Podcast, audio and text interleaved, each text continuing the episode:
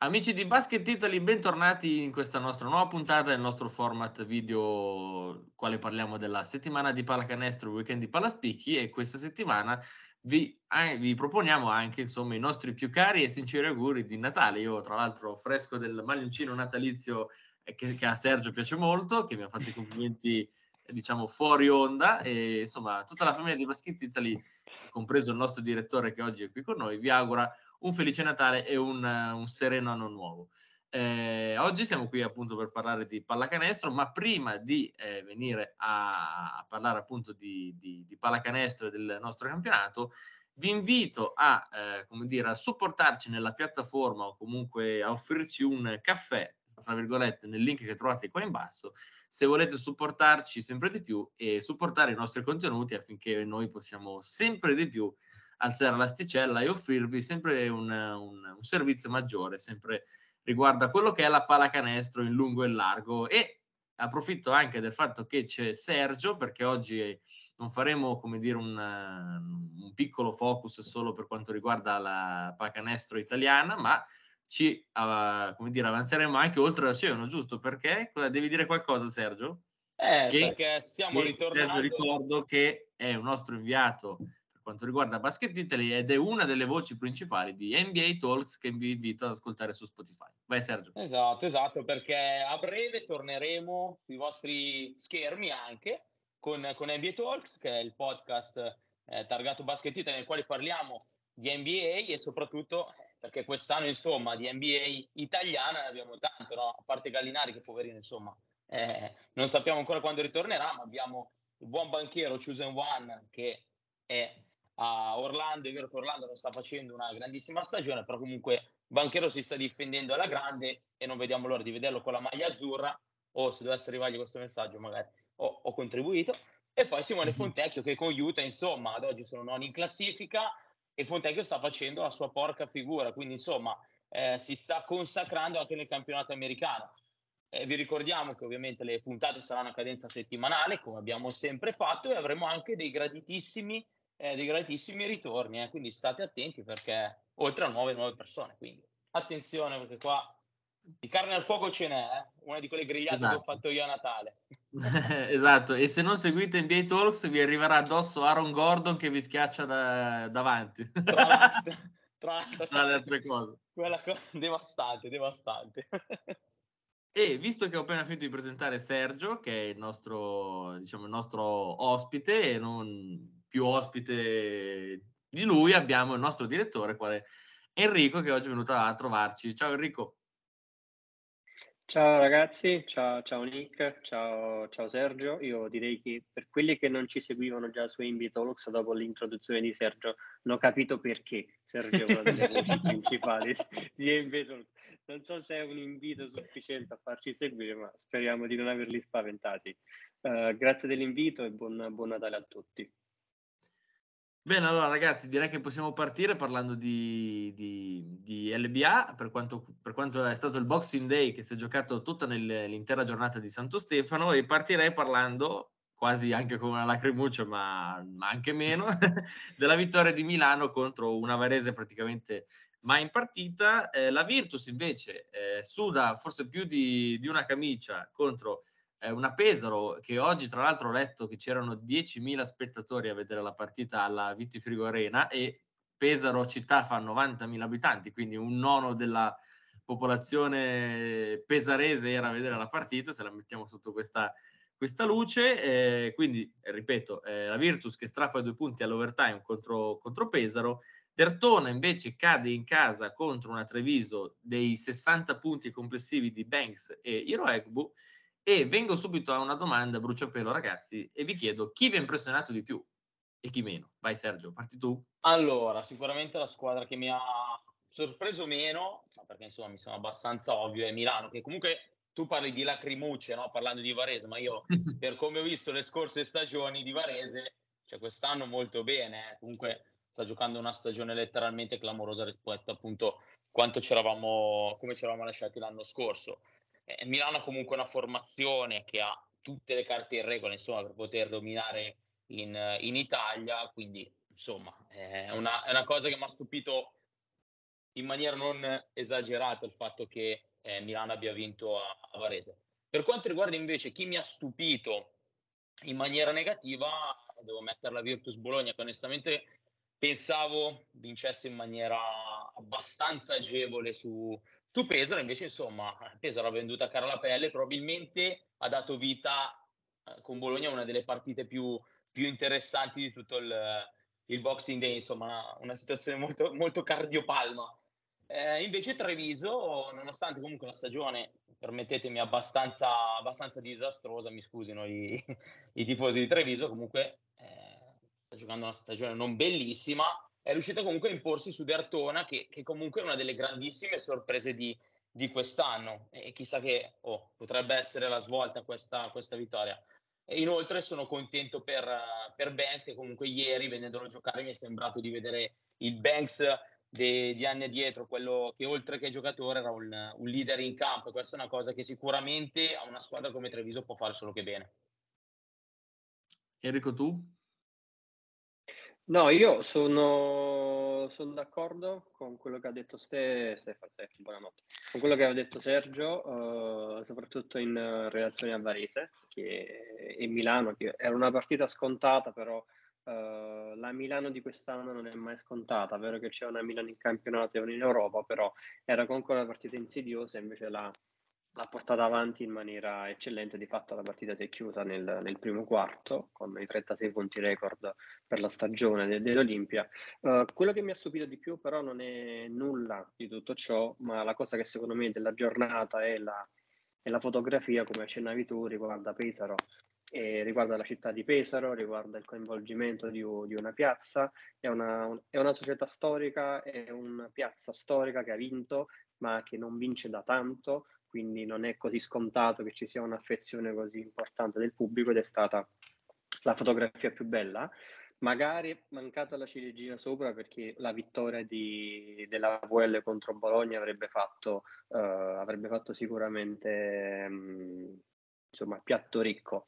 Però è stata una bellissima partita, io l'ho, l'ho seguita, è stata una grande virtus, è servita per battere Pesaro.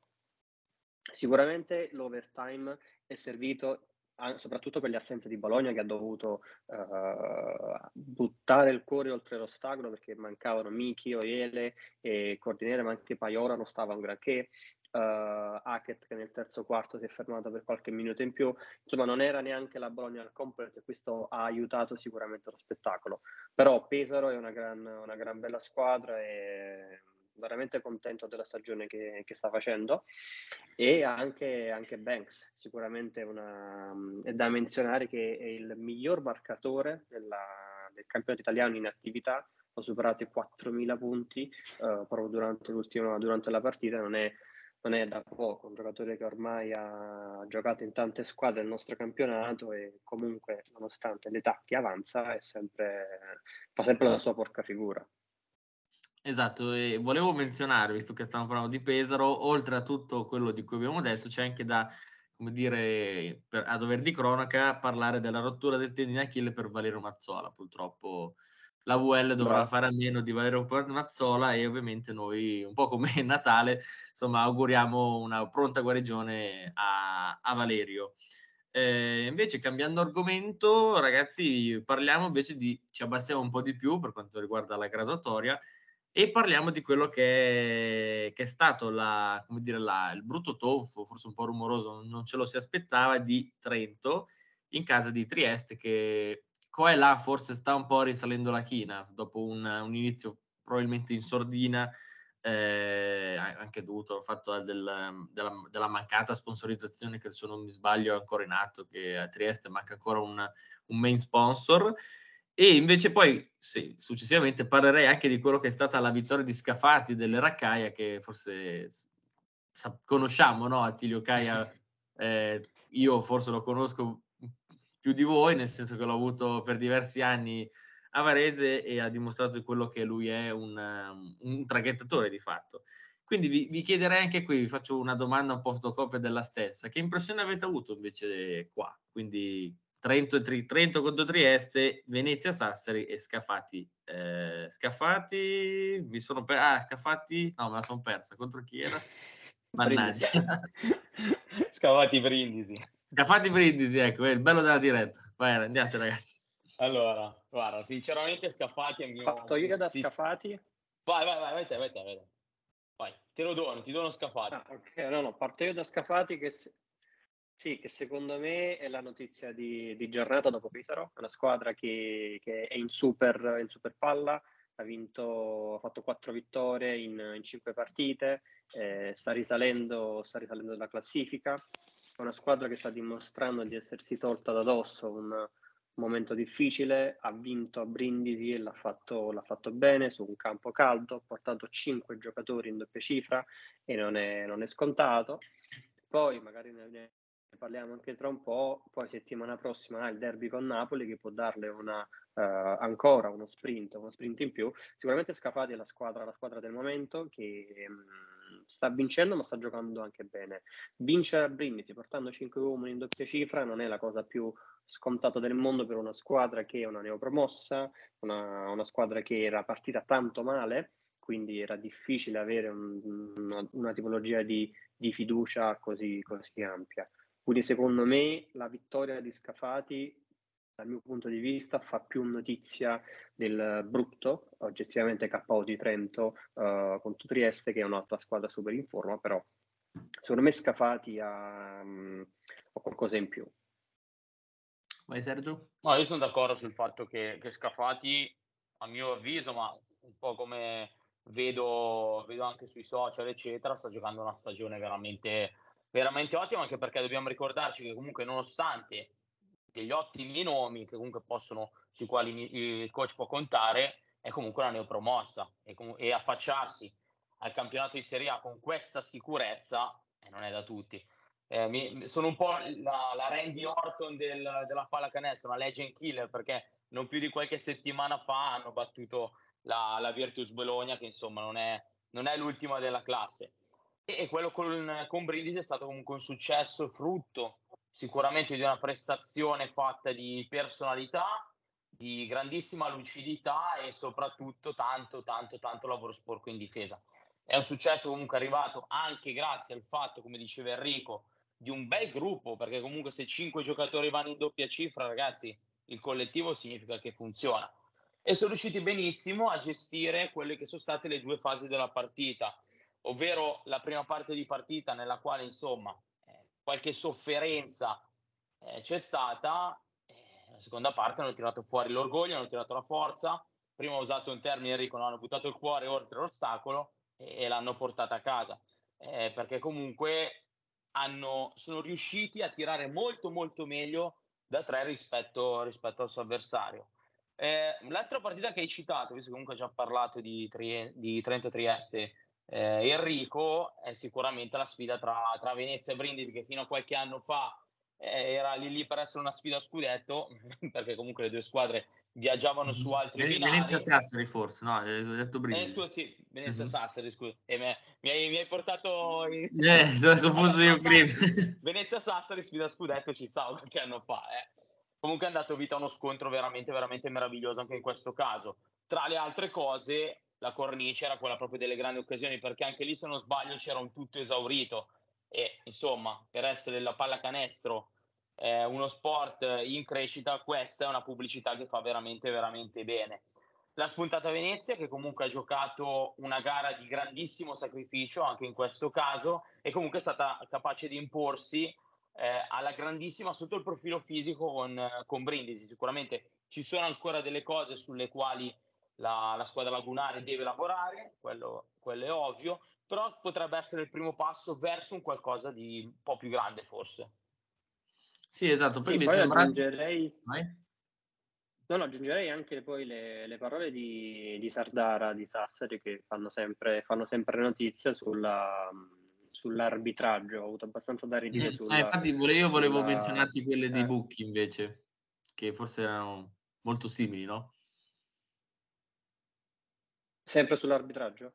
Sì, mi, che ho letto qualcosa, quella è, che siano molto simili a quelle del presidente. Come sì, sì, no, no, la società è stata sulla, sulla stessa linea, Sardar è stato più, più duro, ha detto che in quanto investitore nel mondo del basket non può accettare un arbitraggio di, uh, di questo livello, che è mm. stata una prestazione inacce- inadeguata da parte degli arbitri, quindi comunque sono parole forti. E io sinceramente non ho visto la partita, ho, ho visto gli highlights, ma non sono sufficienti per andare a giudicare la prestazione uh, arbitrale.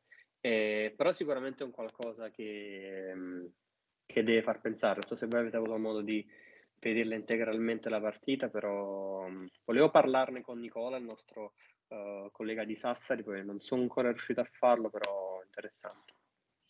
Sì, esatto. Allora, Bucchi è, successo, è stato espulso durante la gara e durante la conferenza stampa non, sì, Bucchi è doppio tecnico, sì. non è riuscito a rimanere seduto e ha fatto la conferenza stampa in piedi, quindi è visibilmente anche leggermente nervoso nervoso da, da, dall'arbitraggio. Ieri al Taliercio, invece torniamo, cambiamo argomento e passiamo invece, ci abbassiamo ancora un, un pelino per, per, quanto riguarda la classifica che oggi esamineremo da, da cima a fondo. Parliamo di Napoli che invece perde la sfida da 10 punti, potremmo dire, visto che erano entrambe appaiate a 8 punti perde contro Verona il match che appunto le sarebbe valso delle piccole speranze, forse ancora in ottica Coppa Italia, visto che poi ci arriveremo e anche su, su, su quel fronte lì diciamo siamo in, addirittura d'arrivo. Ehm, Reggio Emilia invece perde ancora e perde contro Brescia ed è sempre più sola in fondo eh, come fanalino di coda della classifica. Vi chiedo innanzitutto la, un commento sulla gara di Napoli e poi un commento su quello che è i bassi fondi, compresa Reggio Emilia. Allora, sinceramente iniziano non pensavo che Napoli avrebbe fatto così fatica, visto considerata anche in questo caso la stagione del, la, la, scorsa stagione dove comunque aveva fatto vedere delle gran belle cose, è vero, sono cambiati alcuni giocatori, ma comunque eh, bene o male l'ossatura è, è rimasta quella. E molti, se non tutti i tifosi di, di Napoli, stanno un po' chiedendo la, la, la testa di Buscaglia, no? e però l'esonero ancora non, non, c'è stato. È vero che il presidente Grassi, eh, leggevo su, sui social, è uscito abbastanza arrabbiato un attimo prima della fine del, della, della, gara e quindi direi che sì, Buscaglia è a rischio e probabilmente ha una sfida molto molto importante da dover vincere, ovvero il derby con, con Scafati. È vero che comunque Napoli ha giocato non benissimo, ma giocava contro Verona adesso con tutto il bene che possiamo volere ai tifosi di Verona, ma non è una squadra di altissimo rango, non è una squadra di altissimo, di altissimo livello, pertanto è una squadra assolutamente da vincere, perché giocavi con, con, tra, con una squadra tra le candidate purtroppo alla, alla retrocessione. Come dicevamo prima, adesso Napoli ha delle sfide estremamente difficili perché ha Varese, che insomma un, mi, un minimo di voglia di vincere ce l'ha dopo la sfida di ieri. A Milano che insomma non è facile. E poi c'è il derby con, con Scafati, comunque tutte squadre che fino adesso hanno fatto vedere delle gran belle cose. Eh, per Napoli mi è piaciuto tanto una cosa, il fatto che comunque c'è stato un buon ritorno di Johnston, comunque con 19 punti ha fatto vedere delle gran belle cose, ma ha, scelto, ha fatto anche delle scelte abbastanza discutibili in campo e anche sprazzi di Williams che sì, giocato bene, ma a volte in difesa era come se fosse un ectoplasma stavano cercando i Ghostbuster per vedere se lo trovavano. E insomma, no, non benissimo. Per quanto riguarda Reggio Emilia, invece la situazione è abbastanza eh, tragica, nel senso che se da una parte può comunque contare, o comunque può ancora pensare di salvarsi perché insomma eh, i punti sono veramente poco, eh, dall'altra ha giocato le ultime gare non facendo nulla per poter, per poter salvarsi. Sta giocando delle gare con una sufficienza tale di una squadra che è già sicura di salvarsi. Eh, delle leggerezze a livello di, difensivo, soprattutto perché comunque a livello offensivo sta facendo vedere anche delle belle cose che però non, non ti permettono di salvarti. Quindi bisogna stare molto attenti perché è vero che con 3-4 punti eh, sei ai playoff, ma se ne perdi già una barra due, la zona retrocessione è lì veramente a un millimetro. Quindi deve stare molto molto attenta Reggio Emilia se insomma eh, non vuole far compagnia alle squadre di A2 l'anno prossimo. Esatto, tu Enrico invece? Sì, no, allora io volevo integrare il discorso su, su Napoli perché la situazione è, è difficile, come, come diceva Sergio, è, un, è, una situazione complicata non soltanto perché hai perso contro, contro Verona, mm. ma per il, modo in cui, per il modo in cui l'hai persa e le perde, le perde un po' tutte nella stessa, nella stessa maniera. Uh, è una squadra che non ha una vera e propria identità, non ha di fatto un vero playmaker. Uh, Micino e Howard cercano di fare del loro meglio, ma si percepisce che mancano delle soluzioni offensive, c'è difficoltà nel costruire il, il gioco, uh, l'attacco non è fluido e molto spesso uh, demandato a iniziative di, di persone, di, cioè, di, persone, di giocatori in maniera individuale, uh, poi a volte ti va bene, a volte ti va male, ma anche la difesa non, non, non, gira un granché, è una squadra un po', un momento un po' allo sbando, che comunque le individualità sono, sono comunque importanti, comunque non, è una squadra tecnicamente valida, tant'è che poi era comunque più 9 a 3 minuti dalla fine. Poi non puoi crollare clamorosamente, prendere un parziale di 22 a 5 e farti battere così. È quello che ovviamente, che ovviamente non va. Quindi oltre alle problematiche di natura proprio tecnica e la squadra per come è costruita, poi a quello ci si aggiunge anche un tema psicologico e di fatto che la squadra non segue più l'allenatore. E io credo che l'esonero di Buscaglia sia dietro l'angolo per come stanno, per come stanno le cose. Uh, credo che quella di Scafati sia l'ultima chiamata. Uh, se la Napoli non dovesse riuscire a battere Scafati sarà durissima perché Scafati in un momento d'oro uh, il campo non è, non è amico, credo che potrebbe avvenire il cambio, il cambio di guida. Ehm, diverso invece è la situazione di Reggio Emilia perché entrambe erano partite con diverse ambizioni. Napoli, con, con l'arrivo di Buscaglia, aveva dato via ad un progetto diverso, magari a quest'ora volevano già, non dico festeggiare le Final Eight, ma comunque uh, essere giù di lì, uh, ma anche Reggio Emilia non era, di fatto, non era di certo costruita per andarsi a, a lottare per la salvezza, insomma per, per l'ultima posizione. È una squadra quando poi non è, non è, costruita per un certo tipo di lotta, poi magari subentra anche un aspetto psicologico, dove tu dici vabbè tanto poi mi salvo, tanto poi la vinco, tanto poi la faccio, però poi mm.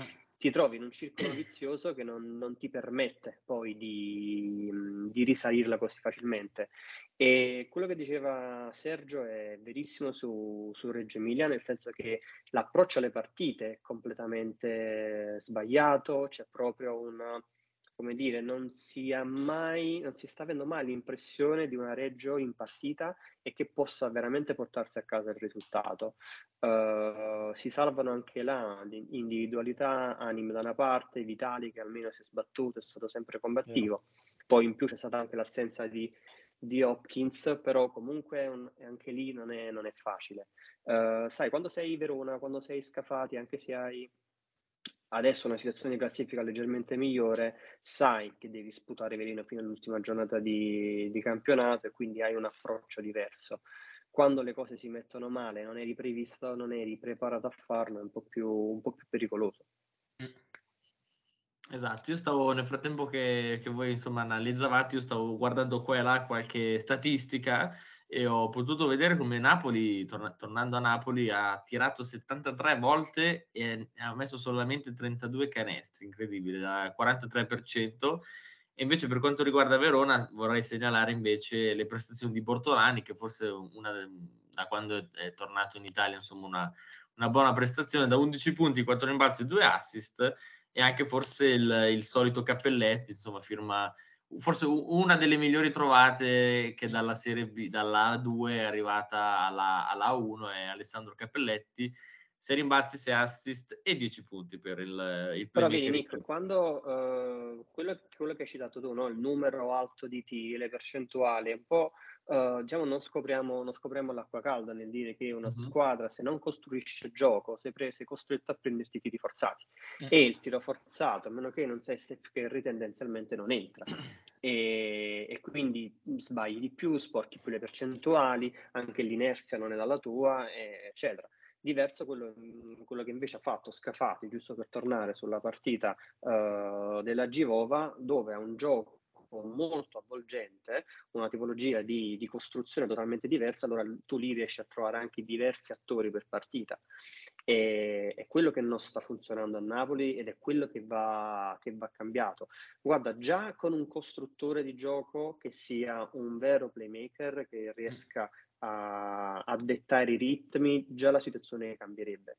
Poi si mettono anche quelle dinamiche, come già dicevo prima, dove magari non c'è più tanta sinergia tra il team e l'allenatore e, e quindi le cose poi si complicano uh, a maggior ragione.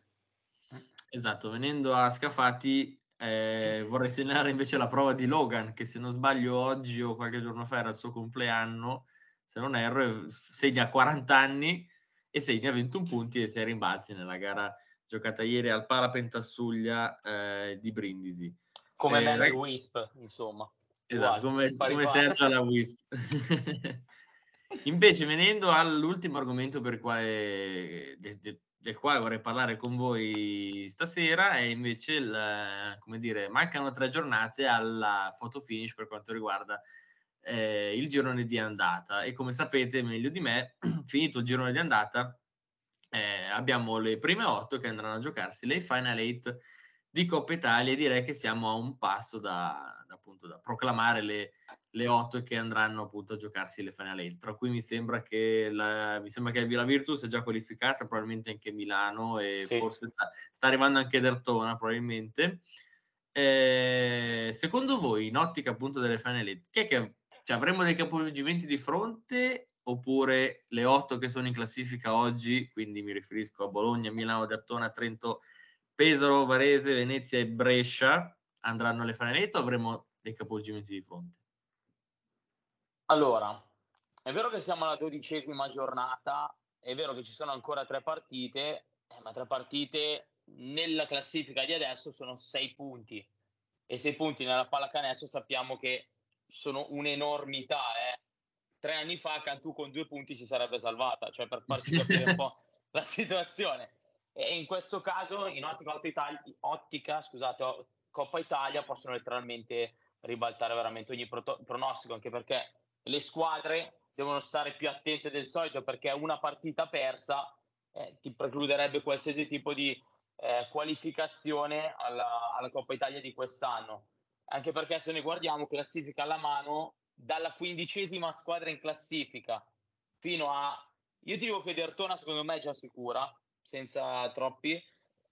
Alla quarta, qualsiasi squadra, ovviamente poi scontri diretti, eccetera, poi sono quelle cose che deve guardare la Lega, non le guardiamo, noi guardiamo un bel gioco. Eh, qualsiasi squadra può, può veramente qualificarsi.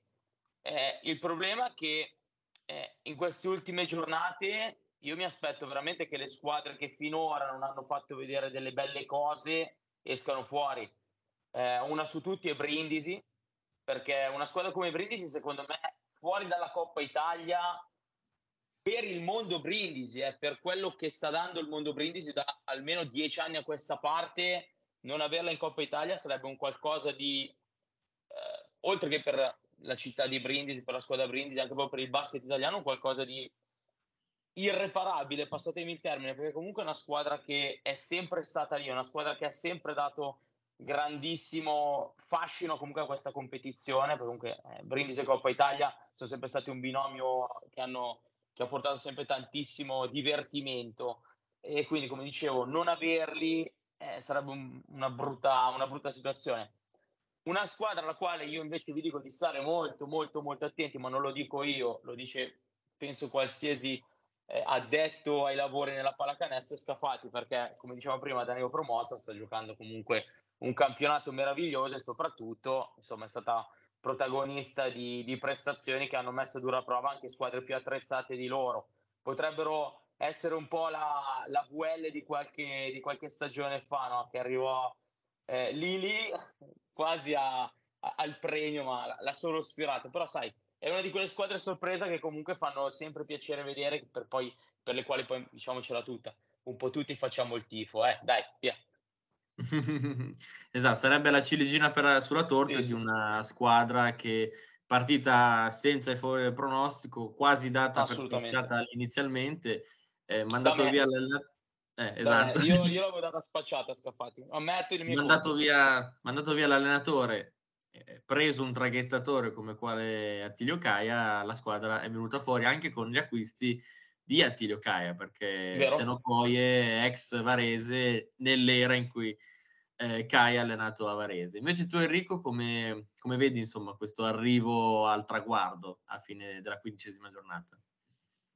No, allora io sono, sono d'accordo che non credo che, a meno di clamorose cose, che non cambi nulla, eh, cambierà sicuramente la composizione, però diciamo che le prime sette, a meno di particolari tragedie, le vedo lì.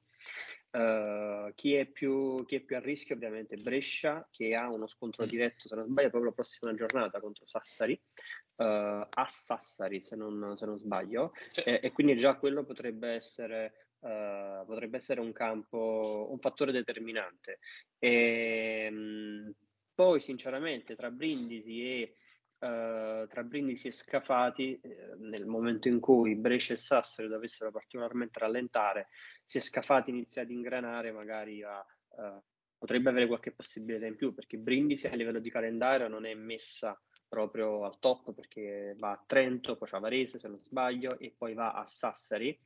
Uh, mentre invece Scafati ha qualche match in casa in più con squadre che sono un po' più in crisi, vedi Napoli, vedi Trieste, uh, e poi magari avrebbe la possibilità di giocarsela con, con Pesaro. Quindi magari, secondo me, ma secondo me classifica alla mano, se la giocano tra il posticino rimanente tra Brescia, Sassari e, e Scaffati.